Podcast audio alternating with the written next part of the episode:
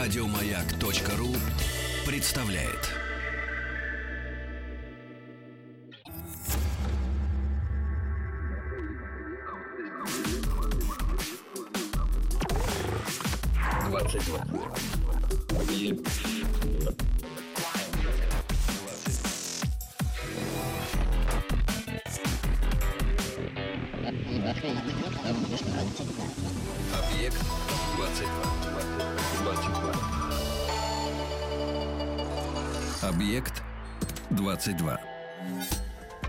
«Объект-22» и научные бои.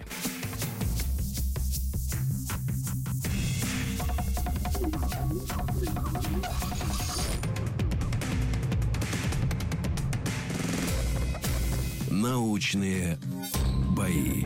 Совместный проект радиостанции «Маяк» и Политехнического музея «Научные бои». Я Евгений Стаховский, и сегодня страшное слово, я его боялся все это время. И сегодня финал. Позади три сезона, три сезона состязаний в прямом эфире, состязаний молодых ученых. После первых двух сезонов, напомню, мы решили замахнуться на название абсолютного победителя, и третий сезон уже представлял э, собой такую концентрированную версию, где участвовали уже только победители первых двух э, сезонов. В итоге по э, системе свободного выбывания у нас определились шестеро полуфиналистов, после чего мы провели, напомню, три полуфинала, из которых по общему подсчету голосов еще раз, по общему подсчету голосов, выбрали троих э, финалистов. Сегодня в 55-м бое, если считать с момента основания, они сразятся за звание абсолютного победителя радиоверсии научных э, боев. И вот главные действующие лица. Это Николай Павлов, врач-невролог, магистр государственного управления, исследователь отделения нейрореабилитации и физиотерапии научного центра неврологии. Николай, здравствуйте. Добрый вечер. Это Василий Новиков, археолог, кандидат исторических наук, сотрудник археологической экспедиции Гнездова, председатель правления АНО, историко-археологический центр Гордарика. Василий, добрый вечер. Здравствуйте. И Денис Курек, биотехнолог, старший научный сотрудник Федерального исследовательского центра биотехнологии Российской Академии Наук. Денис, здравствуйте. Всем привет. Ну, Вот такой мужской у нас э, получился финал, что странность для меня, я вам честно признаюсь, э, поскольку э, вот за все три сезона боев были м, какие-то такие моменты, с которыми мы сами здесь, может быть, даже иногда внутренне не очень э, соглашались, потому что система публичного голосования, голосования слушателей, она будет работать и сегодня в тех двух вариантах, которые мы используем всегда. Иногда, иногда давала какие-то такие, знаете, внутренние сбои. Но, э, допустим, когда в студии соревновались э, девушка и юноша, а девушка еще, не дай бог, симпатичная, то, в общем, практически где-то к середине, даже к началу второго сезона у меня уже была практически уверенность, что, ага, ну уже нельзя делать такие пары, потому что девушка обязательно победит. При этом уже не важно, как она выступает. Поэтому э, к финалу я надеялся, что девчонки-то у нас тут выстрелят э, в конце концов. И как бы у нас ни случилась такая же ситуация, что, например, а уж, представляете, был бы финал, например, э, два молодых человека и, и одна э, девушка. Но уже, уже как-то попахивает некоторыми подводными э, камнями. С другой стороны, мне очень хотелось, чтобы у нас девчонки были в э, финале, потому что тем самым образом мы бы смогли в очередной раз попытаться нарушить вот тот э, отвратительный э, для меня лично, может быть, да, сексизм какой-то, ежели хотите, когда кругом одни парни, а девчонкам дорогу не дают. Но в итоге сложилось, как сложилось. У нас три финалиста. Удивительно, три разные науки, да, археология, э, неврологию и, и биотехнологии, такой отдельный тоже совершенно жанр. Поэтому, говоря о теме сегодняшнего финала, тему как таковую мы решили не заявлять, а попросили, заранее попросили каждого из финалистов, когда они определились э, неделю назад, рассказать, э, ну, по сути, о себе, о самом главном, по их мнению, своем достижении, а также о том, что, может быть, э, их поразило, удивило, впечатлило больше всего в течение их э, исследований, в течение их научной деятельности. То есть, с одной стороны, тема у нас сегодня свободная, но с другой стороны, все-таки есть некоторый вектор. Теперь о правилах. Они, по сути, не изменились. У каждого есть 10 минут Время условное, ну, плюс-минус. Естественно, по условию никого обрывать не буду. Из них 5 минут э, чистого сольного времени. Потом я подключаюсь на следующие 5 минутки со своими вопросами. По завершении каждого выступления двое других участников будут э, иметь возможность э, завалить конкурента, да, задав ему свои вопросы. Таким образом, в каждом выступлении по, по, по, по существу участвуют все три финалиста. Давайте определимся с последовательностью. Кто будет выступать сегодня первым, кто вторым, кто третьим. Для этого мы используем генератор случайных чисел. И традиционно каждого из вас я попрошу назвать любое число от единицы до 100. Ну а там будем вычислять, кто первый, кто ближе, тот первый. Ну, не знаю, я, давайте с вас, Коля, начнем. Я вас представил первого, и также давайте так и пойдем. Да, хорошо, пусть будет 23. 23 будет 41. 90. 23, 41 и 90. Выпало число 15. Все мои многочисленные операторы сегодня могут посмотреть и зафиксировать, что все честно. А, выпало число 15. Соответственно, 23, насколько я понимаю, да, Николай, вы выступаете первым, Василий, вы, получается, второй, и Денис, вы третий. Это очень важно для голосования. Во-первых, э, работает официальное сообщество радиостанции «Маяк» э, ВКонтакте. Заходите, присоединяйтесь. Там на главной странице уже три имени. Вы можете отдать свой голос за человека, который вам покажется сегодня более убедительным. Я не знаю, то ли на фоне исключительно сегодняшней игры, то ли э, по по сумме всех игр, если у вас, например, есть человек, за которым вы давно следите, и это ваш любимчик, и вы болеете за него сегодня. А, и смс-портал 5533, тоже к вашим а, услугам. Если вы решите в итоге отдать свой голос Николаю Павлову, он выступает первым, присылайте М1. Если за археолога Василия Новикова он второй, соответственно, М2. Тоже одна буква, одна цифра. Если за Дениса Курека он выступает третьим, то М3. Все очень просто. Одна буква, одна цифра. Мне кажется, я сказал все, что должен был сказать в начале, и даже больше. И я предлагаю начинать. В данном случае обращаюсь э, к вам, Николай. Вы первый, значит, ваше выступление первое. Если вы готовы, а я надеюсь, вы готовы. Абсолютно. То давайте начнем. Научные бои. Ваши 10 минут, пожалуйста. Спасибо. Давайте представим себе ситуацию. Босс вырывается в офис и говорит, что через 15 минут должна быть готова презентация с данными годового отчета, причем все графики должны быть одного цвета, текст выровнен по краям. Мы судорожно хватаемся за файл, открываем чистый лист в программе и шепчем «Так, успокойся, берем вот этот график, берем, нажимаем сюда, нажимаем на эту стрелочку». Время поджимает, сердце бьется. Мы продолжаем бормотать себе под нос. Знакомо ли вам это? Что это за способность использовать шепот, обращенный к себе в качестве помощника? Об изучении этого феномена я постараюсь сегодня рассказать. Известно, что родители начинают обращаться к ребенку с помощью речи с самого рождения, а некоторые еще и раньше – Слова произнес... Э, э, слово, произнесенное ребенку вместе с указательным пальцем, э, который показывает на какой-то предмет, направляет его внимание. И со временем поведение ребенка становится все более и более сложным, под влиянием речи взрослого. Вначале речь выполняет функцию общения. Этот этап называется социальным. Общение носит характер исключительно диалога. Сначала со взрослыми, затем со сверстниками. А с некоторого возраста, по разным оценкам от 2 до 4 лет, ребенок начинает использовать речь для общения с самим собой. То есть замыкает этот диалог на себя. Э, и тогда основной функцией речи становится саморегуляция или самоконтроль, комментирование происходящих процессов, действий, а затем планирование программы поведения наперед. Наконец, третьим этапом происходит трансформация речи вовнутрь. То есть ребенок вначале говорит сам с собой, затем речь становится все тише, тише, переходит на шепот и сходит на нет, превращается во внутреннюю речь. Речь используется для общения, но с точки зрения психолингвистики внутренняя речь необходима для, э, для э, когнитивных процессов. Мы ее используем не только для самоконтроля, но и, например, для принятия решений. Вот вспомним такую известную игру, которая называется «Лондонская башня». Наверняка многие радиослушатели э, в нее играли. На одном из шестов надеты кольца разного размера, их нужно переместить на другой свободный шест, всего их три. И от такое правило этой игры не, э, нужно перемещать кольца только так, чтобы кольца меньшего диаметра были над кольцами большего. Это очень легко сделать, когда э, есть всего три или четыре кольца, но чем их больше, тем сложнее становится задача. И ученые показали, что с усложнением такой задачи э, человек все чаще и больше пользуется внутренней речью, э, чтобы спланировать свои действия наперед. Интересно и другое, когда человек сталкивается с очень-очень трудной задачей, внутренняя речь пропадает — как будто мозг говорит, нет, это слишком сложно, я даже отказываюсь думать о решении.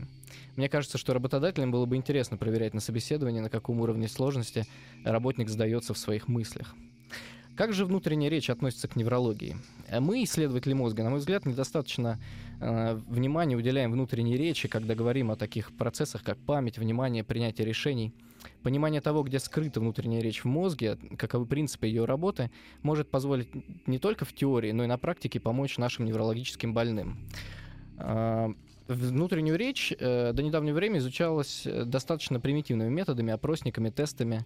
Э, но когда для изучения речи стали использовать такой метод, как магнитно-резонансная томография, приоткрылась завеса над тайнами головного мозга. Теперь мы знаем, в какие области мозга приливает кровь, какие области становятся более активны в момент, когда испытуемый произносит те или иные слова про себя.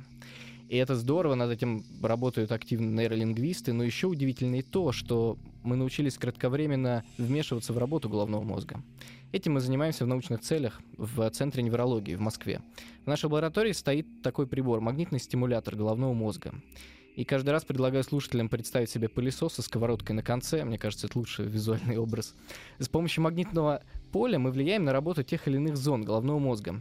Смотрим на эффект, который при этом возникает. Этот метод активно используется при лечении у больных совершенно с различными неврологическими заболеваниями. А у здоровых целью исследования является попытка понять, как же устроена речевая система, какие факторы на нее влияют, и самое важное, как мы можем улучшить речь у больных, у которых эта речь нарушена, например, после инсульта. В лаборатории э, есть специальная система, которая умеет сопоставлять голову испытуемого и положение катушки, вот той самой сковородки, э, которая у пылесоса на конце. И человек сидит в кресле, видит картинку, на которой изображен, ну, например, крокодил, пытается ее назвать, я нажимаю на педаль, в этот момент происходит очень короткое воздействие на головной мозг. Если человек вместо слова крокодил произносит, например, крдил или крокоде, или вообще ничего не произносит, и я радуюсь, потому что мой стимулятор попал точно в то место мозга, которое ответственно за речевую функцию. А итальянские ученые недавно показали, что если в эту же точку действовать в тот момент, когда человек произносит слово про себя, а не вслух, то эффект практически тот же самый. Внутренняя речь кратковременно тоже нарушается. И это очень важный поворот в истории исследования внутренней речи. Э, мы механически можем влиять на внутреннюю речь снаружи, а это значит, что со временем влияя на те или иные участки речевой системы человека, ученые смогут наладить контакт, например, с теми, кто полностью парализован и не может контактировать с внешним миром при так называемом синдроме запертого человека. Пять минут прошли. Коль, правильно я понимаю, что э, речь идет не, то, не, не, не только о речи, да, но и в некотором роде о процессе мышления, потому что мы думаем словами, да. Ну, понятно, что есть э, э, образное мышление, периодически у нас могут возникать какие-то картинки, звуковые э, моменты, но все равно процесс мышления, процесс думания, он состоит из э, слов. Правильно ли я вас понял, что э, в этих ваших исследованиях вы можете отключить не только грубо говоря, язык, вот эту громкость, да, когда я произношу слово, но и процесс э, произнесения этого слова внутри себя, в голове. То есть... Э, да, да, именно так. Мы можем фактически нарушить кратковременно, кратковременно, да, с полным возвратом, внутреннюю речь, произношение не только слова, но, например, и мыслей, когда человек решает какую-то задачу. И это влияет на другую задачу только в том случае, если человек в этот момент пользуется внутренней речью. Потому что многие из тех вещей, которые мы привыкли делать, э, например, у нас дома или на работе, они, в принципе, автоматизированы. Мы делаем их на автомате, не задумываясь о том, что же мы конкретно делаем. В таком случае влияние на внутреннюю речь фактически не, по, не помешает нам мыть посуду или, не знаю, убираться дома. Да. Работают другие механизмы. Да, да. Но как только речь идет о опять, простите за тавтологию, о сложной какой-то когнитивной задаче, которая требует вовлечения вот этого размышления внутри себя, нарушение этого размышления может, да, удлинить время реакции, например. В этом смысле вот что интересно. Когда речь, э, вот это наше любимое слово теперь, да, идет о э, людях, с нарушениями, да, ну, о больных людях, у которых случилась там в жизни какая-то беда, и э, они с трудом выражают э, свои мысли, чувства, эмоции. А, не могут сказать то, что они хотят сказать, или, может быть, даже не могут сформулировать. Одно дело человека не вполне здорового попытаться, может быть, вывести на новый уровень, да, оздоровить его, насколько это возможно. Другое дело человека, который воспринимается изначально как человек здоровый, который нормально, по общему мнению, формулирует э, свои мысли и складывает слова э, с учетом э, языка, э, который ему присущ, можно ли каким-то образом стимулировать этот процесс? Ну, грубо говоря, можно ли из, э, э, скажем, человека, чья речь груба и не слишком потребна, э, создать хотя бы на время э, человека, которого мы после такой стимуляции или в момент такой стимуляции можем принять за э, доктора наук? О, я думаю, что если мы говорим конкретно про, например, грубую речь, это скорее нарушение не столь речевой системы, сколько э, эмоционально-волевой сферы, за которой ответственны лобные функции. В принципе, э, стимуляция магнитным полем, как происходит у нас в лаборатории, существует и, и лобные функции, например, у больных с депрессией, но никто не задается целью создать из грубого человека более мягкого или податливого, не знаю, или э, выражающегося более культурно, э, просто потому что это не является той патологией, которую нужно лечить. То есть э, в наших исследованиях все то, что мы делаем на, у, у, у здоровых людей, единственной целью име, имеет не улучшение функции здоровых, а все-таки на дальней перспективе влияние на больных для того, чтобы помочь mm-hmm. им, например, восстановить речь. Ну, например, когда речь пропадает у больных после Да, я, я, я понял, но mm-hmm. согласитесь, это фантастическая картинка, которая может быть не настолько а, фантастичная, которая м, вполне может помочь некоторым людям. Но, я не знаю, вот у меня куча слов-паразитов, представляете, прихожу я к вам, вы нажимаете мне на нужные доли в э, мозгу, и все, и все, не, все ненужные слова, которые могут у меня проскакивать в процессе, заметьте, профессиональной моей деятельности, и э, которые могут помешать мне осуществить эту деятельность при общем вроде как здоровье, вот было бы хорошо. Или другой, например, вариант повысить грамотность речи. Допустим. Вот, например, есть э, такой э, известный факт, что человек более грамотный э, воспринимает обращенную к нему речь совсем по-другому, чем человек, у которого грамотность не такая высокая. То есть наш базовый уровень уже определяет то, то знаете, как э, книга, если дать книгу, например, обезьяне и спросить, э, что она оттуда поняла, сколько информации она из, из книги воспримет, она воспримет очень мало информации. Человек ее прочитая, да, поймет намного больше информации. Также и здесь человек более грамотный может больше понять из обращенной к нему речи. И вот повысить грамотность это один из интересных э, путей ну, развития есть, стимуляции. Да, вам есть над чем быть. поработать. Да. Uh, спасибо. Николай Павлов, врач-невролог. Первое выступление в финале сегодня в научных боях. Uh, Василий, обращаюсь я к Василию Новикову, археологу. Ваш вопрос, коллеги. Да, но у меня вопрос э, такой, поскольку я не профессионал.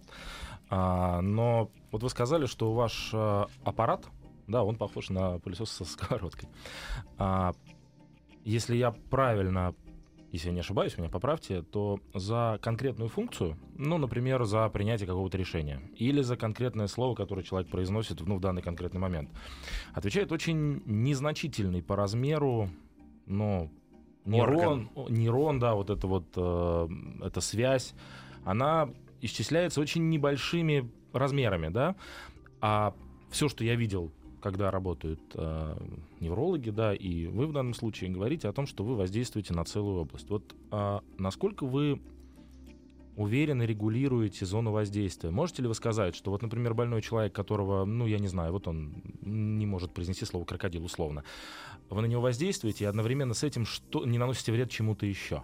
То есть есть вот, э, вот эта зона воздействия, ну это как так из пушки по одной букве попасть. Очень можно, да, но заодно вокруг тоже все разрушено. Вот есть какой-то механизм, который это регулирует? Можно это отсечь? Будет ли тенденция Нету отсечь? ли вреда? Нету ли вреда? А, ну, вопрос по- про вред, он достаточно актуален э, всегда при э, рассказе про магнитную стимуляцию. А в действительности же нету точных данных э, доказанного вреда этой стимуляции да, на сегодня на головной мозг. А, есть, поскольку мы влияем кратковременным импульсом и заставляем нейроны активироваться моментально, да, а, нету какого-то воздействия, которое бы изменило не функцию, а некоторым образом структуру так, чтобы функция ухудшилась или там был какой-то нанесен вред. По поводу размера влияния, у этой сковородки, я не стал вдаваться, конечно, в детали, ус- да, она действительно, она выглядит, знаете, как для маленьких блинчиков, 10, наверное, 12 сантиметров, но пик воздействия находится в самом-самом центре. Если мы сфокусируем этот самый центр на, на какую-то область головного мозга, то получим максимальный пик воздействия в пределах 2-3 миллиметров. Это достаточно точно на сегодня. А, точнее, чем любые другие методы неинвазивного вот, воздействия на мозг. Но даже в этих двух миллиметрах содержатся тысячи нейронов, конечно, каждый из которых не... Наверное, один из них может отвечать за одно слово, другой за другое. Поэтому нету цели воздействия на какое-то определенное слово. Скорее есть цель понять, какие же области достаточно крупные э, влияют, воздействуют в, в речи, и э, влияние на эти области может помочь больным в целом улучшить эту Не, ну функцию. про слово я Да. в качестве примера только Да. Да, исключительно. спасибо. Сейчас сделаем паузу и продолжим после новостей.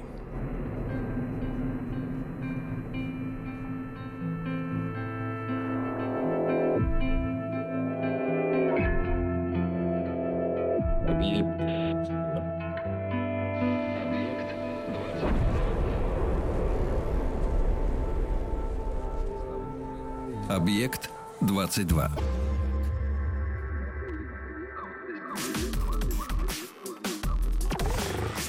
Объект 22.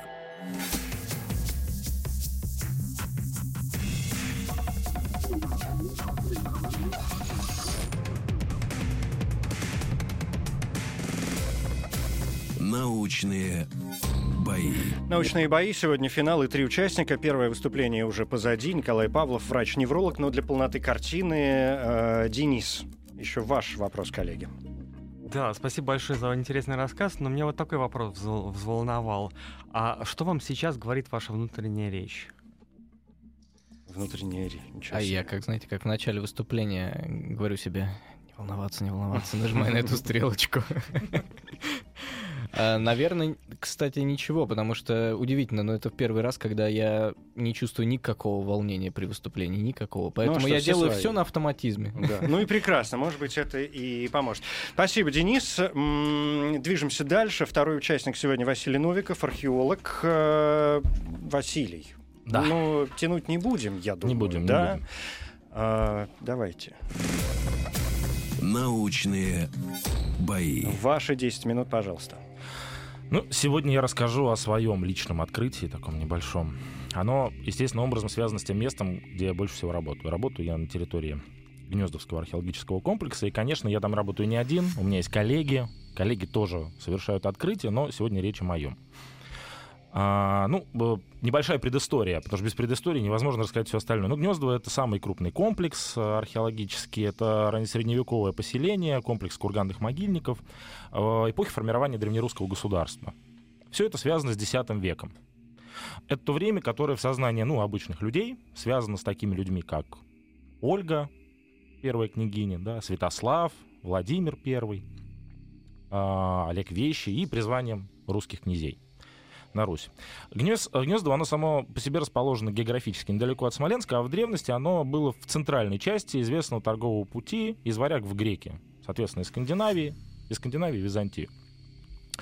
Если в целом посмотреть на предметы, которые мы вытаскиваем из культурного слоя, извлекаем в процессе работы, то можно сказать, э, что, судя по украшениям, по предметам вооружения, по бытовым предметам, мы имеем дело с так называемым полиэтничным поселением. Что это значит? Это значит, что на этой территории проживали в равной степени славяне, выходцы с Урала, выходцы из Европы.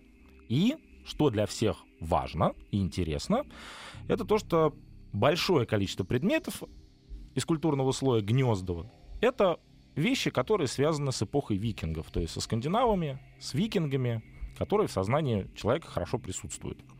И в ряде случаев эти вещи, они довольно-таки высокого статуса, они, э, вероятно, связаны со знатью.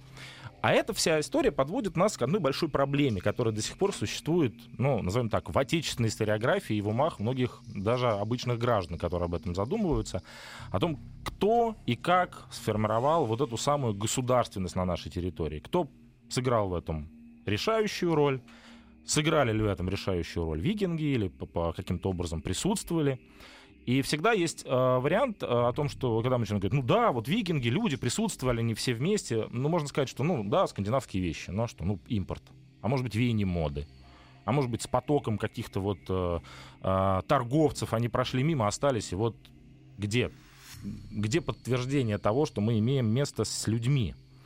И вот около трех лет назад, я даже говорил об этом в свое время давно, на территории Гнездовского поселения на одном из объектов нам удалось найти два черепа при раскопках. Два женских черепа. И изначально было прекрасно то, что эти черепа были в историческом кон- контексте, их окружали предметы интересные, связанные с X веком, все это было прекрасно.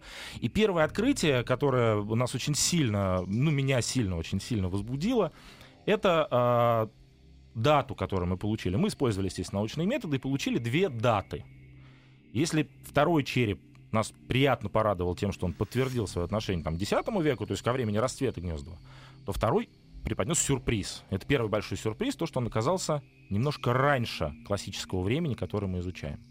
Вообще мы как исследователи очень ну, любим немножечко, там, немножечко удревнить историю памятника, но как археологи мы всегда требуем строгого подхода, соответственно, доказательств. А тут вот такое доказательство. Ну и казалось бы, да, ну исследование, да, дату прекрасно получили, и тут вот буквально а, два дня назад, это то, что меня очень сильно а, опять-таки, наверное, возбудило, очень было приятно, неожиданно, и а, до сих пор я нахожусь под впечатлением от этого. Я получил результаты анализов по двум черепам, по, по этим двум черепам. Мы получили анализ так называемый стронция. Стронций — такой, такой элемент, который накапливается в человеке, а, особенно в первые годы его жизни, а, хорошо накапливается в зубах посредством пищи и воды.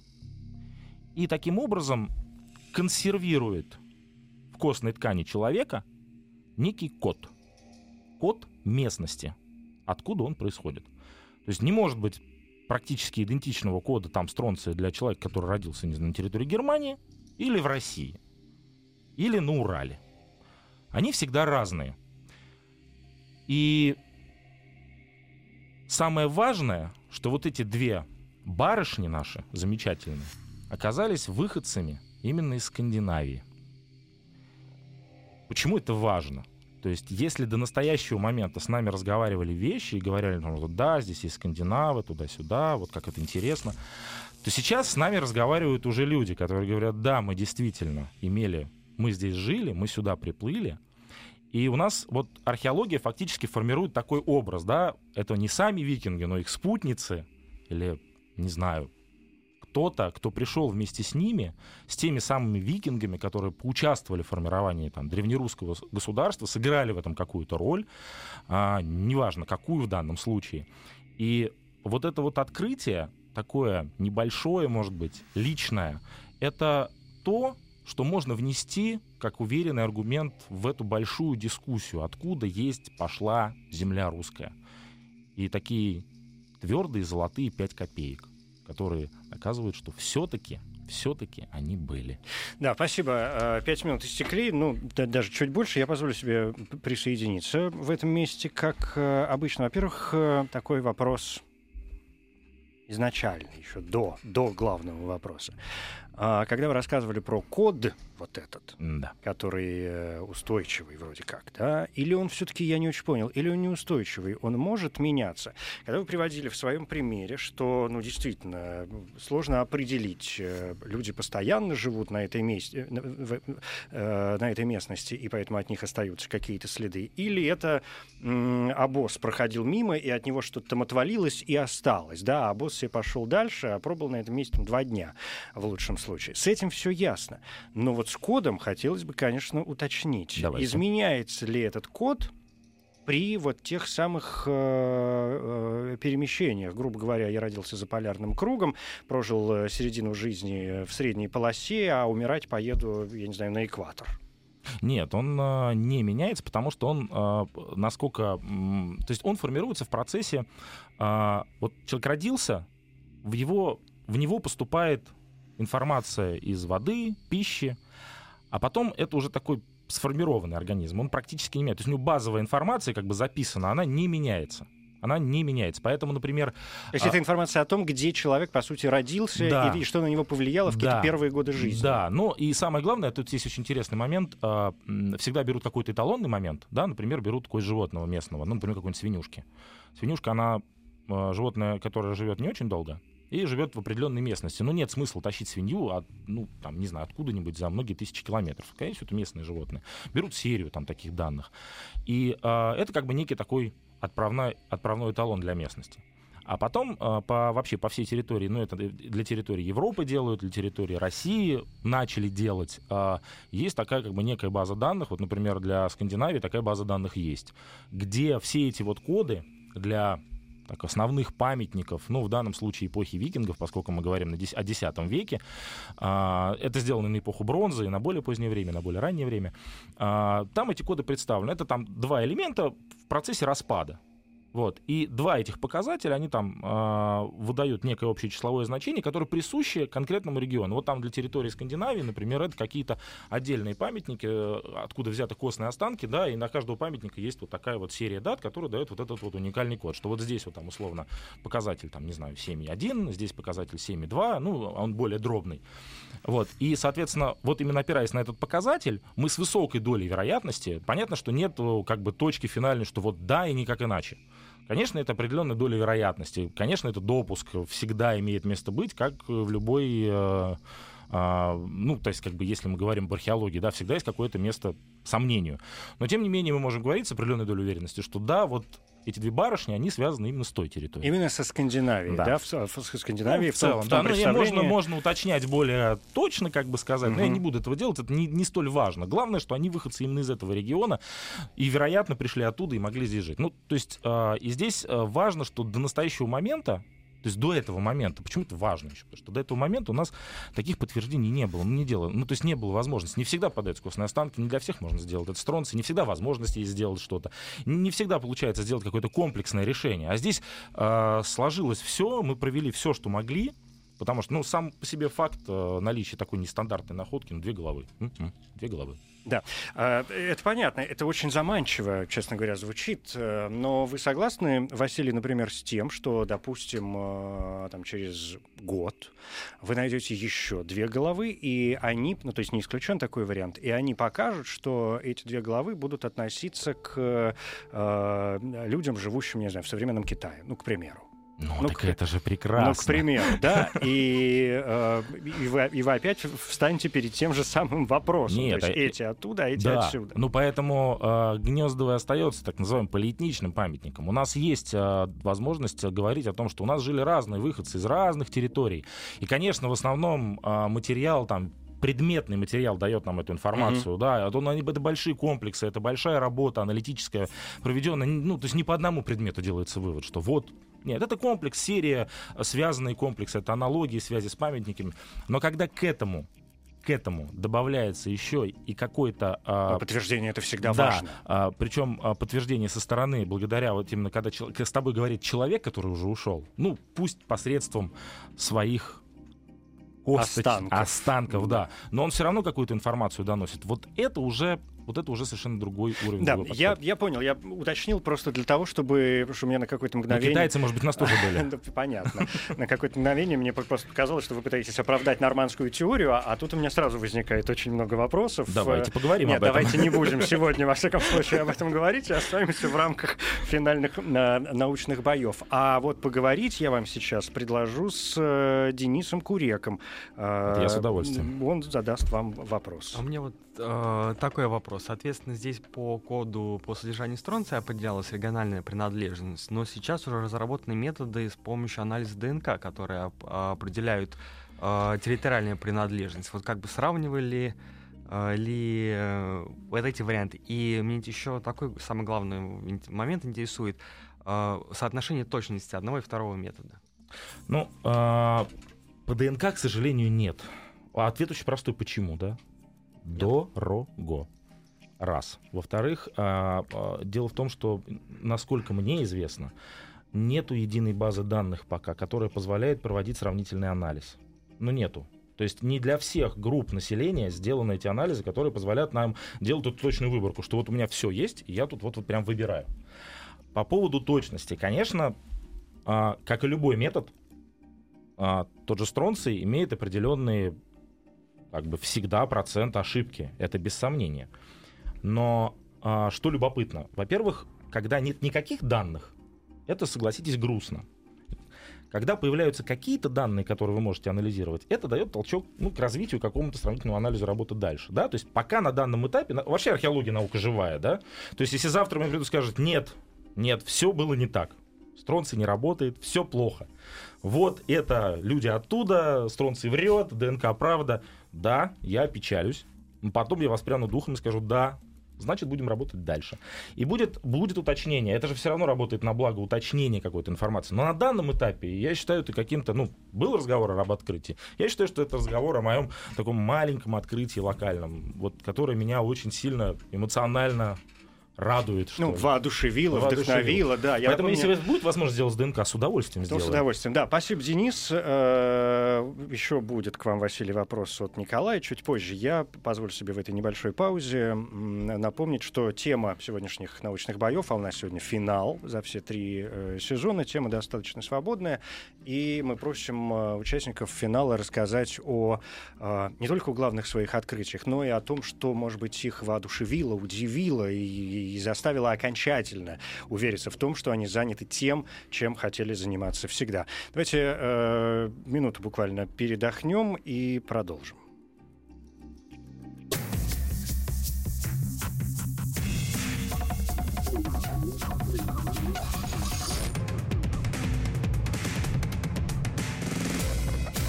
Научные бои. Это научные бои. Сегодня финал и три участника. Позади уже основная часть выступления второго финалиста Василия Новикова. И по нашим правилам, я напомню, оба других участника задают э, каждому выступающему вопросы.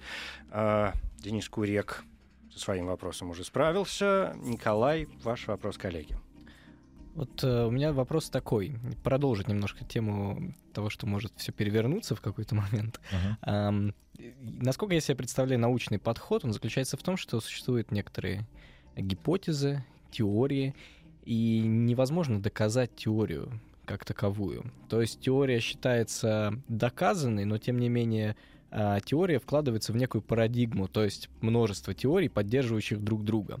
Возникают некоторые другие влияния, веяния, которые опровергают, э, идут в разрез с существующей парадигмой. Когда их какое-то количество нарастает, то м, происходит переворот парадигмы. Ну, так было из физики, как пример, например, сначала думали, что атом неделим, потом нашли там ядро, потом ядро разделили. Вот как были ли такие события, которые перевернули полностью парадигму историческую, археологическую в истории, и, ну, насколько это может произойти в какой-то момент времени, когда а, окажется, что все эти исследования, которые были, они, оказываются несостоятельны, потому что история была совсем другой, и вот Мгм. та эта парадигма вдруг перестает быть актуальной. А, скажем так, археология, поскольку это наука точная, она опирается на комплекс данных. Поэтому этого не произойдет никогда. По одной простой причине. А, все не понимают, наверное, и не совсем представляют, что, ну, как бы объем данных археологии, то есть я рассказываю там о доли, сотой какого-то события, связанного конкретно с моим исследованием, но нужно понимать, что за моей спиной и вокруг меня стоят коллеги, которые накапливали столетиями уже огромный материал. Этот материал не всегда является для обывателя ярким. Кому интересны тысячи фрагментов керамики? Но тысячи фрагментов керамики — это тот базис, который нельзя сдвинуть с места. А кому интересны сотни несчастных стеклянных бус? Счастливых, простите, коллеги. Счастливых стеклянных бус. Они э, обывателю не расскажут ничего, но это базис, на котором делаются выводы. То есть я в своих выводах не опираюсь на то, что мне, знаете, мне кажется сегодня, что вот чтобы сделать какой-то вывод, написать статью. Сейчас, знаете, проблема написать статью невозможно. Сесть, у меня есть теория. Сейчас я вам ее расскажу. Не работает. Нужно садиться, поднимать огромное количество Их с каждым годом все сложнее и сложнее, потому что объем данных растет, все статистически перепроверяется, и любой маломайский ну, археолог или там ученый, связанный с археологией, который попадает в условиях конференции, оказывается в жестких, в жестких рамках. Вы не учли это, вы не учли это, вы не учли это. Вот есть статистика, вот есть даты, вот есть, естественно, научные методы, здесь есть химия, здесь у нас есть такие выводы, такие выводы, есть типология, аналогии. Невозможно. Невозможно разрушить тот базис, который был уже создан. Он достаточно уверенно стоит на ногах, и к нам никто не придет с пушкой и скажет, вы все неправы. Нет, есть такие товарищи. Есть. Не будем называть их вслух. Но это все обычно разрушается при самом поверхностном приближении а, и разборе их теорий. У меня есть подозрение, что физики тоже в какой-то момент времени думали, что ну атом точно не делим. Нет, физики, вы понимаете, что вопрос, когда принципе, мы тоже точная касса... наука. Нет, фи... как вы сами понимаете, физика вещь часто непроверяемая, да? То есть, если мы возьмем Хокинга, например, который сказал, как... Экспериментально ну, про... как? Он говорит, мою, мои, мои теории проверить нельзя, пока вы не достигнете, э, не доберетесь до края Вселенной. Ну, то есть заведомо обстоятельства, которые невозможно выплыть в ближайшие столетия, да, и даже больше, а может быть и никогда. Он сам об этом говорит. Это теоретическая физика, да, она непроверяема. А то, что, чем занимаемся мы, это вещь приближенная. То есть я могу проверить историю человечества. Да, там будут лакуны, да, там будут пустые места, несомненно. Но они в целом не будут выбиваться из общего контекста и движения течения времени. Не будут. А спекуляции? А вот спекуляции, мы против спекуляций. Ну, это понятно. Уничтожаем их на корню хорошей научной дискуссии. Тем более, что, знаете, вот академик Залезняк отлично сказал на одной из а, своих выступлений, вот, замечательный лингвист, который занимается древнерусскими а, берестяными грамотами, он сказал, когда ему встал какой-то из зала деятель, он сказал, почему вы со мной не дискутируете? Он говорит, вы знаете, когда у нас с вами будет научная дискуссия с использованием хотя бы элементарного научного аппарата, которым вы должны владеть, тогда я с удовольствием с вами буду дискутировать. А сейчас мы с вами не можем дискутировать. Мало ли, что вам там мнится. Кажется, да. да. Я же тоже могу все придумать себе на ходу. Но сейчас э, с археологией все достаточно уверен. Да, спасибо большое. Это Василий Новиков, археолог, э, кандидат исторических наук, сотрудник археологической экспедиции Гнездова. Второе выступление в сегодняшних научных боях в нашей 55-й игре, в игре э, финальной. Впереди выступление третьего участника, Денис Курек, биотехнолог. Э, я не знаю, Денис, вам будет легче всех, потому что вы сегодня у нас после, последний, и, и, или наоборот сложнее всех, потому что нужно было э, как-то следить за соперниками. С другой стороны, мне кажется, это помогает, знаете, подтянуть, может быть, свои точки, которые вам изначально казались слабыми, и надавить на что-нибудь совершенно другое. Я напоминаю, что э, выбирать победителя мы, как всегда, с помощью будем голосования. Работает э, смс-портал 5533, работает э, официальное сообщество радиостанции «Маяк» э, ВКонтакте. Там прямо на главной странице научные бои, три имени и простой вопрос, чье выступление вам показалось более интересным. Но он достаточно емкий, мне кажется, вопрос. Кто сегодня был более убедительным или вообще более убедительным и более интересным для вас? Я традиционно призываю всех самых честных и самых правильных, отдавать свой голос э, только по итогам всех трех выступлений. У нас будет для этого достаточно времени. Все все успеют, и надеюсь, что победа сегодня будет честной.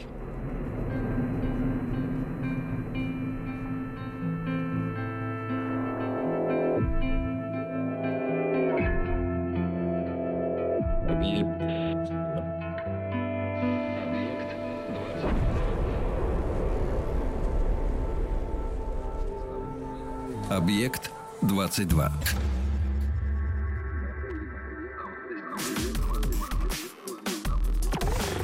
Объект 22.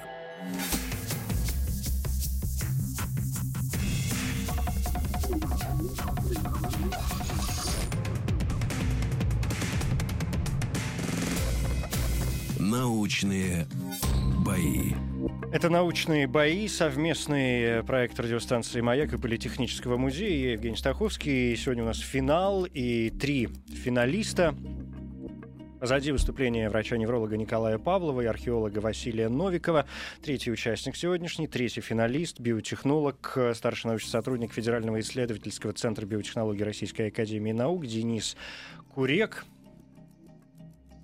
Я все, пожалуй, я замолкаю, потому что теперь должны э, говорить э, звезды. Денис, если вы готовы. Да, конечно. Научные бои. Ваши 10 минут, пожалуйста. Доброй ночи еще раз всем. И, собственно, э, нас сегодня попросили рассказать о том, э, что же нас так привлекает в тех исследованиях, которыми мы работаем. А, в моем случае это то, как а, исследование настолько малых объектов, которыми мы занимаемся, а это в частности молекул, оказывает настолько большое влияние на, собственно, наше будущее. Приведу пример. Одной из тем, которой мы занимаемся, это исследование взаимодействия а, тонких пленок на основе природных полисахаридов между собой мы берем, э, э, сначала делаем одну тонкую пленку, на нее наслаиваем э, тонкую пленку из другого полисахарида и смотрим, как они, собственно, между собой, как два кусочка бумаги или скотча склеиваются, насколько сильно и так далее. Казалось бы, как это вообще связано с реальной жизнью? Мы берем, перебираем вот различные природные полисахариды и смотрим, как они между собой взаимодействуют. Как это связано с реальной жизнью? А связано это э, с одним очень важным моментом, с э, трансплантацией органов и с 3D-биопечати. Э, всем известно, что существует эта огромная проблема, и что, например, на каждых э, четырех э, э, пациентов, которым необходима пересадка того или иного органа, приходится всего лишь один реципиент, и то ему все-таки придется умереть для того, чтобы хотя бы одного из этих четырех людей спасти. Э, эта проблема постоянно насущая, естественно, э, с э, развитием биотехнологий, с развитием э, технологий внутри этого сегмента возникла такая идея, что давайте из тех биологических материалов, которые у нас есть под рукой, научимся собирать органы, которые мы сможем пересаживать. Теоретическая идея проста и банальна, но вот ее техническая реализация — это огромная проблема. Да, если мы представим, что э, возьмем простой детский конструктор Лего и поймем, что да, нам нужно просто собрать ту конструкцию, которая технически будет работать в качестве э, того или иного органа, легкого, почки, печени. Но нам нужно понимать, что каждый из этих кирпичиков это фактически живая система, которая должна не только функционировать сама по себе в условиях вне реципиента, так, то есть до пересадки и во время пересадки еще прижиться к человеку, но еще и должна правильно взаимодействовать со всеми окружающими кирпичиками в этой структуре. И вот как раз здесь и возникают самые большие препятствия в развитии вот этого сегмента 3D-биопечати. А, на данный момент уже решены многие вопросы. А, можно получать искусственную кожу, искусственные хрящи, искусственную раковину уха уже делали. Сейчас, например, в России сделана а, искусственная щитовидная железа, правда, мыши, отмечу, не человека. А, и на данный момент такие органы могут использоваться для того, чтобы изучать воздействие лекарств. Не на человеке, а на вот органах, как на эти органы так новые лекарства влияют. А, мы двигаемся вперед в развитии э, этой истории для того, чтобы все-таки научиться печатать на 3D-принтере действительно те органы, которые смогут пересаживаться э, человеку, которому это необходимо. Но ключевая проблема в этом то, что вот эти кирпичики, как в Лего, мы хорошо знаем о каждом из них по отдельности, но мы не всегда представляем о том, как эти кирпичики скрепляются между собой. И вот, в частности, наше исследование связано с тем, чтобы мы понимали, как э, каждый из кирпичиков, каждый из слоев клеток, каждый из слоев полисахаридов, каждый из слоев клеток и полисахаридов взаимодействует между собой для того, чтобы мы могли понимать, что да, вот эти взаимодействия подходят для выстраивания, например, этого органа не подходят для другого. И вот понимая набор этих взаимодействий, мы сможем э, их использовать уже в этом э, очень сложном конструкторе для того, чтобы получать не просто э, конструкцию, архитектурную конструкцию, а функционирующей архитектурной конструкции, более того, которая сможет э, быть пересаженным человеку и сможет э, продлить, собственно, функциональную жизнь того или иного э, человека. И, собственно, вот казалось бы, э, наше исследование на столь на молекулярном уровне, на уровне взаимодействия э, молекулярных слоев, оно э, играет достаточно важную роль в таком большом направлении, как создание орган, искусственных органов для пересадки. Да, это понятно. Спасибо большое. Э, позволю себе присоединиться. Насколько я понимаю, я, конечно, могу заблуждаться. Э, я не видел древних черепов. Ну, или, по крайней мере, с ними не работал. И уж э, тем более не, никого не резал. Э, с, с целью посмотреть на тот или иной орган. Но есть у меня какое-то такое ощущение, что орган органу все-таки рознь, да, и вы недаром упомянули о том, что есть там хрящи, есть, значит, там ушные раковины, ну, то есть что-то такое, что, как мне кажется, в общем представлении конструкции гораздо более простые, чем, чем например, глаз или, или, или, или прости господи, мозг с этим ты вообще пойди э, разберись. Означает ли это, что для исследования и, и попытки воссоздания той или иной ткани вы должны использовать разные исходники. Ну, вот те самые полисахариды. Или это одни и те же продукты, которые вы просто складываете по-разному? Э, здесь идет сочетание, на самом деле. Те же самые полисахариды, они могут быть структурными компонентами, например, для создания каркаса. Но в первую очередь для того, чтобы не происходило отторжение а, э, пересаживаемого органа реципиенту, используются все-таки а, клетки а, самого пациента для того, чтобы выращивать те или иные, например, ствол, ствол, стволовые клетки, да, которые потом дифференцируются для нужных тканей. И это э, резко снижает вот, возможность отторжения. Да, но помимо самих вот этих клеточных линий необходимо и структурообразующие компоненты, не только клеточные, а, и многие другие а, вещи э, и э, молекулы и компоненты, которые, собственно, вот эту всю композицию дополнят до функционирующей. И именно здесь э, ну, нужно знать не только взаимодействие клеток, разных типов клеток между собой, но и клеток с каркасом, клеток с другими компонентами, которые здесь э, будет эффективно сочетаться для того, чтобы, собственно, этот орган э, сработал. Насколько это длительный процесс? Э, самой печати? Да. При отработанной э, технологии, на самом деле, э, сама печать э, занимает не так много времени. Нужно, нужно понять, что печатается в большинстве своем живыми клетками. Они вне э, определенной поддержки. Они же должны друг с другом подружиться. Да. Или им уже не нужно дружить, они уже автоматически настроены так, что... Нет, а вот в том-то и дело, в том-то и дело, что исследования, собственно, те исследования, которые проводятся, они делаются так, чтобы клетки помещать максимально э, дружелюбно друг к другу. И поэтому им нужно минимальное время и усилия для того, чтобы подружиться. Хорошо, тогда вопрос совершенно обратный. Какая, с, с какой самой м, трудной задачей вы сталкиваетесь, э, работая вот над такими проблемами? Что дается сложнее всего? Что непонятнее всего на сегодняшний день, по вашему мнению? Непонятнее всего...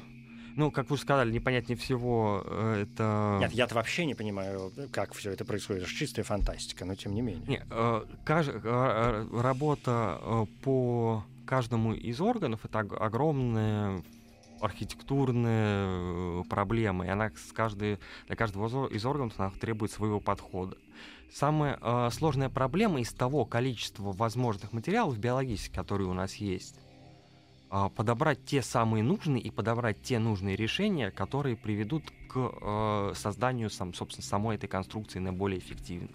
Потому что мы продолжаем изучать, мы продолжаем набирать вот эту вот информацию, набирать э, эти варианты, э, и далеко не всегда самые тривиальные решения являются э, теми, которые нужны. Иногда бывает, что можно лучше пойти более сложным путем, но достигать лучшего эффекта с точки зрения э, общего результата. И вот именно э, общее планирование, пожалуй, самое сложное. Вот сочетание э, всей накопленной научной информации для сборки э, нужного результата. Вот, пожалуй, вот это самое сложное. Отсюда э, напраш... ну не знаю, у меня напрашивается. Вот еще какой вопрос. А вы помните, Денис, свой первый эксперимент, который вас э, как-то воодушевил? Мы же сегодня по, по теме говорим еще и о вот, э, удивлениях и воодушевлениях. Когда вы что-то сделали и подумали, ух ты. Да, э, кстати, он мне запомнился именно потому, что он был э, изящен с точки зрения науки. Первый эксперимент я делал э, хроматографию, и мы, э, точнее, мы, я еще не имел возможности. То такие... Вы наблюдали? Нет, я это делал, но я э, не являлся генератором самой идеи. Uh-huh. И, то есть я был просто исполнителем. Научный руководитель э, предла- э, внес такую идею, что э, мы э, берем анализ крови у человека, да, и выделяем из него белковое, э, белковую содержательную часть.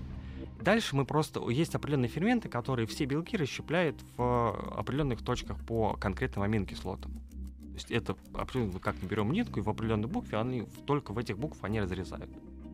Дальше мы можем этими э, ферментами расщепить и прогнать через хроматограмму. И мы, не понимая самого содержания, э, какие-то были э, белки в анализе, можем получать некую карту. Бел, э, вот этот пептид, то есть белок, когда расщепился, это, это получается пептиды. Можем получать пептидную карту. Если мы возьмем некую норму, э, там, на, например, нормальную кровь человека, не болеющего, получим пептидную карту и потом будем смотреть, какие, э, в зависимости от каких болезней, каких еще условий, вот эта пептидная карта изменяется. А, найдя... То есть это момент ди... возможности диагностики. Да, это некий ди... это момент диагностики некий на молекулярном уровне. Угу. И, собственно, вот мои первые, первые шаги в науке, они были связаны с тем, что мы вот занимались такими пептидными картами. Ну, это дико, конечно, интересно. Спасибо большое. 10 минут ваши истекли. Денис Курек, биотехнолог, э, старший научный сотрудник Федерального исследовательского центра биотехнологии Российской Академии Наук. У меня я прям сейчас теряюсь, потому что, с одной стороны, я понимаю, что тема, о которой рассказывал э, Денис биотехнологии, ближе, ну, как мне кажется, Николаю, поскольку он врач. А Денис говорил в том числе и о медицине. С другой стороны, у Василия, археолога, не знаю, может быть, как и у меня, в голове могла создаться и нарисоваться такая картинка, что с помощью вот таких вот ваших, Денис, э, исследований не только черепа можно находить, но потом э, собирать голема такого своеобразного. А, у вас спрошу, от кого хотите первый вопрос? Я, все я предпочту начать с независимого. Да, с независимым. Василий, археолог, пожалуйста. Ну, а, очень интересно, даже местами страшно. А, потому что вопрос у меня такой. Но, опять-таки, чтобы что-то собирать, нужно что-то понять. И понять полностью. А, вот насколько а, современная биотехнология, ну, поскольку мы говорим об органах человека, а была щитовидная железа мышки, Насколько вы со структурой человека, с органами человека разбираетесь настолько, чтобы собирать это все? То есть э, есть абсолютно точно уверенно расшифрованный код, а если он есть, ну, как, есть набор каких-то, ну, какой-то пазл, да? Мне нужно А, мне нужно Б, С и Д. Вот без этого я не соберу печень. Ну, условно. А, например, врачи, не дадут соврать, они часто говорят, что мы функцию печени-то вообще не понимаем.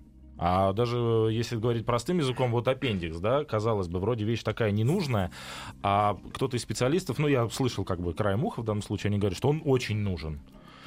Вот эта тонкая грань понимания того, что нужно, что не нужно, и из чего собирать. Вы разобрались, чем собирать? И как собирать? Или здесь какой-то другой уже механизм работает? То есть вы просто сейчас набираете какой-то пазл, который чисто теоретически, когда расшифруют одно, вы сможете... Потому что я почему вопрос задаю?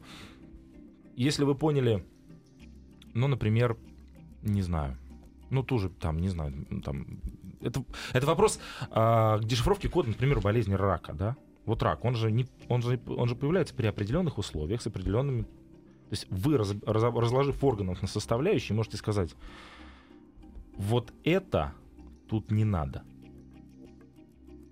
Э, ну, здесь я бы пошел от обратного, и даже вот с условием существующих технологий э, предполагается, что первые, там, например, э, печень или почки будут, да, поскольку там различные э, типы тканей присутствуют, то первые искусственные органы будут создаваться при э, с использованием не всех типов тканей, а только тех функциональных, которые нужны для того, чтобы пересадить орган, и он исполнял э, те функции, которые необходимы для поддержания общей жизнедеятельности организма. Безусловно, еще не все э, закономерности, и опять же, здесь надо оговориться о том, что в случае разных органов по-разному. Да, мы говорим, вообще не говорим о мозге, мы не говорим о нервной системе, мы говорим о значит, во-первых, у более простых, а во-вторых, естественно, все, все исследования нацелены на те органы, которые наиболее необходимы для вот тех же трансплантаций. Здесь есть куда работать, но э, с точки зрения э, эффективности можно начинать уже с, э, грубо говоря, неполных э, не, как бы неполных копий, которые вот. А как работает неполная копия почек? Они будут, например, они будут чувствительны, но функцию свою она будет выполнять. Ну, то есть вы полностью разобрались с функцией почек, которую нужно реконструировать. Она всегда, то есть будет понятно, что придет доктор, скажет, у меня мне не хватает почки, вы ее ну, склеиваете, да, печатаете на 3D принтере. Говорите, вот она вот этого не будет, потому что мы знаем все эти функции, они не будут. А вот эту вот функцию он выполнять будет. И он, конечно, э, пациент, он будет скорее жив, чем мертв, но вот, вот они будут там, не знаю, почки чистят у нас же, вот они будут очищать, но это все. Все остальное на него накладывает определенного рода ограничения. Там вот это нельзя, это нельзя, это нельзя только вот эта функция, потому что мы с ней разобрались. Ну, в том числе, да, для таких органов это первый хороший шаг. Пациент вместо того, чтобы умирать, он получает вот такую временную э, временный трансплантат, да, он может дождаться реального, или он может дождаться того, когда это такое исследование эволюционирует. Это уже огромный серьезный а шаг. Сколько в... времени такое исследование может эволюционировать? Сколько вот пройдет? Сделали щитовидку мыши? Щитовидка ну, человека. Э, считается, что первые трансплантаты, которые будут э, пересажены человеку, это 2025-2030 год. Черт. Ну, Василий, ну, то есть биоробота, биоро, биоробота для археологии я не получу, да? Жаль. Ну почему? Почему у вас все еще впереди? Мы же, мы же знаем наше состязание молодых все-таки еще ученых, а там, глядишь, вам еще, может, с Денисом работать где-нибудь Но, вместе над я восстановлением. Хочу, я хочу отметить, чего. что на самом деле вот технология 3D-биопринтинга, она была запатентована всего в 2003 году. И сейчас вот эти, развитие этих технологий и исследований, оно значительно опережает те предсказанные вещи, э, которые на заре ее создания были сделаны. Поэтому я надеюсь даже, что эти даты будут ближе, чем те, которые я назвал. Это как таблетки от жадности все равно для человека. Хочу побольше, побольше, побольше. Ну, Заявили. Ну, слушайте, ну вы-то ученые вообще бездонная яма. Спасибо большое. Э, Коля, вопрос. Ой, я, я что-то переживаю прям. Денис, а вот у меня такой вопрос. Мы говорим о том, что какие-то функции известные, какие-то, наверное, еще неизвестные об органах. В принципе, основные функции основных органов более или менее известны, потому что наука не стоит на месте. Но вот если мы возьмем какой-то орган, который мы решили напечатать в 3D, на 3D принтере, насколько будущее именно за такой 3D-печатью, а не за встраиванием некоторых, назовем их, устройствами, которые будут выполнять те функции, которые нужны организму, но не обязательно воссоздавать сам орган. Ну, например, да, вместо поджелудочной железы мы ставим инсулиновую помпу, которая выполняет функцию, а там, одну из. Затем ставим другие помпы, другие какие-то устройства. И получается у нас, да, такой киборг, человек в экзоскелете с какими-то там электродами из мозга, с какими-то приборами, навешанными на пояс. Но, тем не менее, все функции, которые нужны ему жизненно важны, они будут выполняться просто девайсами, и как таковой вот сам орган, который надо будет пересаживать, он, может быть, и не нужен будет. Это вопрос такой на будущее. Насколько это ну, это вопрос Нужно. крайне интересный, и он крайне дискуссионный, потому что здесь может быть самые разные точки зрения. А, Я всегда в Ваша, этом, конечно. Да, в этом моменте всегда с- э, говорю об одном. Ведь, опять же, с точки зрения нейронаук мы можем сделать такой стимулятор, рано или поздно сделаем такой стимулятор мозга, который а, будет э, э, приносить нам удовольствие при нажатии кнопки. Тогда нам весь остальной мир и все прочее, вот эти созидательные наши функции, тва- да, они все будут просто не нужны. Как в кино про суррогатов. И тогда мы просто-напросто замкнемся. И поэтому при ответе вот на вопрос о том, что создавать нам киборг, усилять свои способности, или все-таки поддерживать себя как а, существо биологическое, мы должны в первую очередь ответить на тот вопрос, что мы хотим. А, жизни разнообразной или жизни более простой?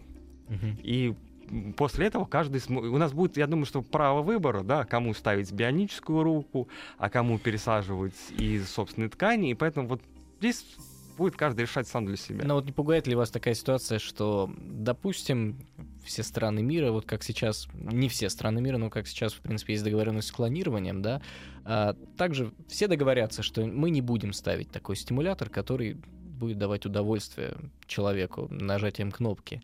Но возникнет черный рынок. Как, как ни крути, если, они возник... если технология возникнет, она, не будучи легализована, может уйти в подполье, и, и будут вот эти притоны, где будут людям там в нестерильных условиях ставить электрод внутрь мозга. И насколько это вообще опасен этот мир? Может быть, не нужно тогда и развивать такую технологию? Нет, у нас э, за последние 20 лет развитие технологий значительно опережает развитие самого общества. Из-за развития восприятия обществом э, тех тех технологий, которые появляются. Начинаем все очень правильно. Клонирование, сейчас редактирование генома, геномодифицированные растения. Сейчас вот этих вопросов, на которые общество не имеет ответа конкретного о их пользе, необходимости и прочее, их большое количество. И с каждым годом мы все больше и больше э, э, только появляется. И поэтому здесь э, вопрос даже не в развитии науки. Очень, очень странно будет остановить развитие науки для того, чтобы дождаться э, того, чтобы общество до, доросло до этого. Здесь скорее все-таки стоит обратить э, внимание на вот консолидацию усилий для того, чтобы само общество догнало вот тот прогресс, который сейчас существует, и смогло полноценно э, насладиться э, теми техническими и научными возможностями, которые сейчас есть. Э, и именно на бла- в- э, насладиться на благо. Есть, на самом Но с деле, атомной бомбы это не получилось. на самом Но- деле, тут та, та поп- популяризация науки, которой мы здесь занимаемся, она, в общем, вкладывается в это. Ну, в это размышление. И слава богу, потому что вопрос, э, Коль, ты же сам понимаешь, вопрос черного рынка, но это вопрос уже общесоциальный, да, а не, а а не сугубо Нет, конечно, биотехнологический. конечно. Это уже зависит от э, каких-то других материй. Спасибо. Сейчас, ну, надо выдохнуть, мне кажется, всем. Все, значит, сели и расслабились в какой-то мере, поскольку три выступления всех трех финалистов сегодняшних э, научных боев остались позади. Большое спасибо. Э, Уже просто большое спасибо за участие, хочу вам сказать, и за сегодняшние э, увлекательнейшие рассказы, и даже, даже за диспут, который здесь сложился между представителями, в общем, совершенно разных наук. А, И мне кажется, наступает э, такой самый ответственный момент для тех людей, кто нас слышал, кто, кто за нами тут подглядывал всеми возможными способами. Настало время такого для окончательного голосования. Напомню, что делаем мы это двумя способами. Во-первых, есть официальное сообщество радиостанции «Маяк» ВКонтакте. Заходите, присоединяйтесь. Там прямо на главной странице научные бои, финал. Я напомню, что на сегодня финал. Мы закрываем проект. Мы должны выяснить абсолютного победителя э, научных боев, которому, среди прочего, достанется вот это наше прекрасное, я не знаю, как это назвать, я, я хотел сначала кубок, потом лавровый какой-нибудь венок, потом я сказал, нет, пусть будет что-нибудь что-нибудь э, научное такое, знаете ли, э, поскольку здесь объект 22, это уже само по себе э, научное. Это такой символ, ну и помимо этого, конечно, у нас есть э, не- не- некоторые подарки, о чем я скажу уже позже, так что не расслабляйтесь.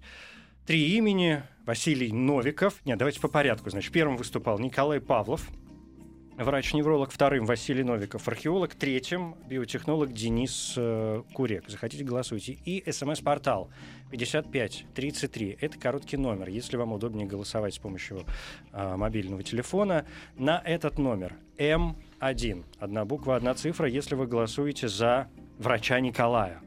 М2, если за археолога Василия, и М3, если за биотехнолога Дениса. Поскольку сегодня финал, я предлагаю как-то дать побольше времени, чтобы все успели, все подумали, чтобы все это случилось. Поэтому прям минут 10 давайте мы будем еще голосовать, сделаем э, какие-то выводы, и после этого уже подведем итоги. Научные бои.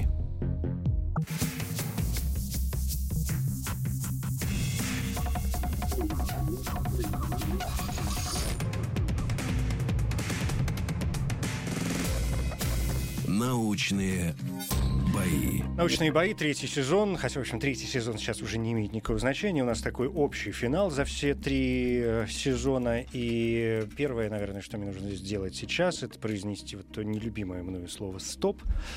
Это значит, что те цифры, значит, что голосование на этой секунде заканчиваете, и те цифры, которые я вижу сейчас, я буду считать э, окончательными. И именно исходя из них мы э, определим сегодня вместе с вами, разумеется, имя победителя, абсолютного победителя научных э, боев. Узнаем, кто им станет. Врач-невролог Николай Павлов, археолог Василий Новиков или биотехнолог Денис э, Курек. Единственная трудность скажу вам честно, заключается в том, что голосование же у нас идет двумя способами, и есть цифры, а, которые пришли в официальное сообщество радиостанции «Маяк» ВКонтакте, и есть цифры, которые пришли к нам а, методом СМС. И мне же теперь надо как-то совместить все это дело, потому что я так приблизительно вижу, разрыв очень невелик. Вот что хорошо, а, поскольку если бы победитель был явен, ну прям так, знаете, прям бабах. Ну, в общем, тонкости можно было бы и не подсчитывать, и бог с ним. А когда я вот сейчас приблизительно вижу, что разница э, очень невелика, и каждый голос может э, сыграть свою роль, то я бы, с вашего позволения, попросил прям две минутки для того, чтобы мне точно сложить то и другое. Объект 22.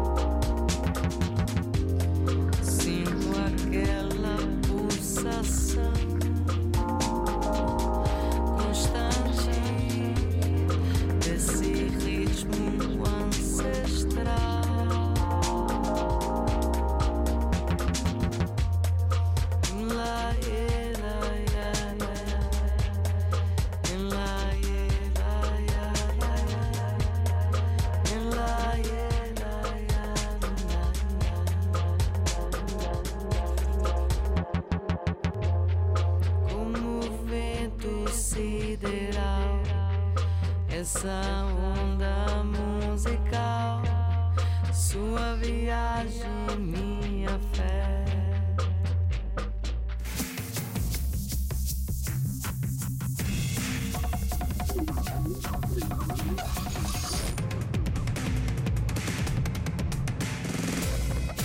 Научные бои.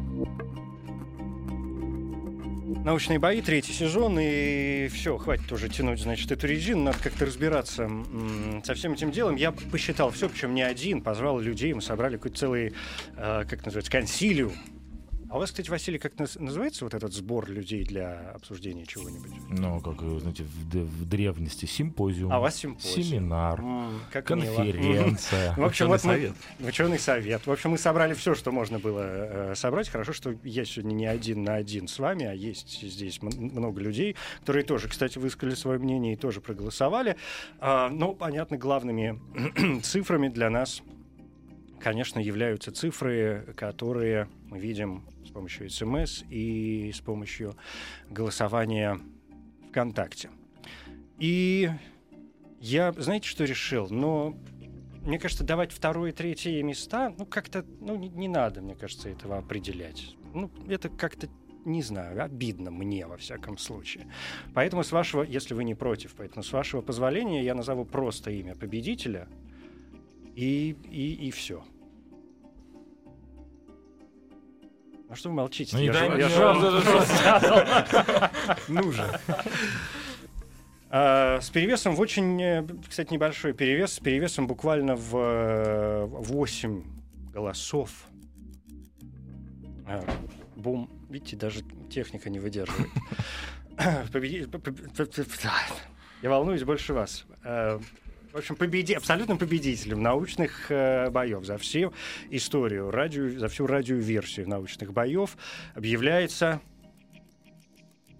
Василий Новиков, археолог, Да, кандидат давай. исторических наук, сотрудник археологической экспедиции Гнездова, председатель правления историки-археологического центра Гордарик. Василий, спасибо большое. Я вас поздравляю. Во-первых, вручаю вам э, вот, вот эту штуку. Я не знаю, как ее назвать. Это такая, такая планшетка. Э, побе- Осторожно, она тяжелая. Победителю Да. научных боев э, в объекте 22 на радиостанции «Маяк». Это такой памятный знак, который от э, нас, от всех. А у меня будет последнее слово? Я надеюсь, не последнее все-таки. Во-вторых, я настоял на выборе именно таких э, подарков, поэтому вс- все шишки на меня, хотя какие тут могут быть шишки. Это прекрасные совершенно вещи. Мы благодарим издательство «Ман, Иванов и Фербер» за подарки финалистам проекта «Научные бои. э, Радиоверсия». Спасибо за прекрасные, отличные книги. Все, что собрано вот здесь, на научную, культурную тематику, это, Василий, тоже ну, как-то вот, да, это тоже ваше. Вот это вот все вот издательство Ман, Иванов и Фербер, и от радиостанции «Маяк», и от меня лично, и от научных боев, и от всего на свете. Участникам мы не можем же тоже оставить без э, подарков. Я методом метод, ну, это кому что достанется, то есть не выбирая. Николай, спасибо, большое. Я в восхищении от э, знакомства, от участия, от длительных встреч от всего того, что вы нам рассказывали. И э, я не сомневаюсь, что в этой студии, не только в этой, в следующий раз вы появитесь как большой крупный ученый, перевернувший, может быть, во многом э, мир. До встречи. Да. А, Денис, сейчас я вам тоже скажу все, что считаю нужным.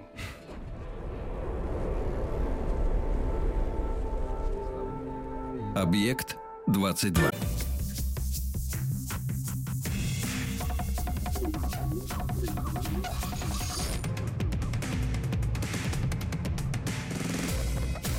Научные бои.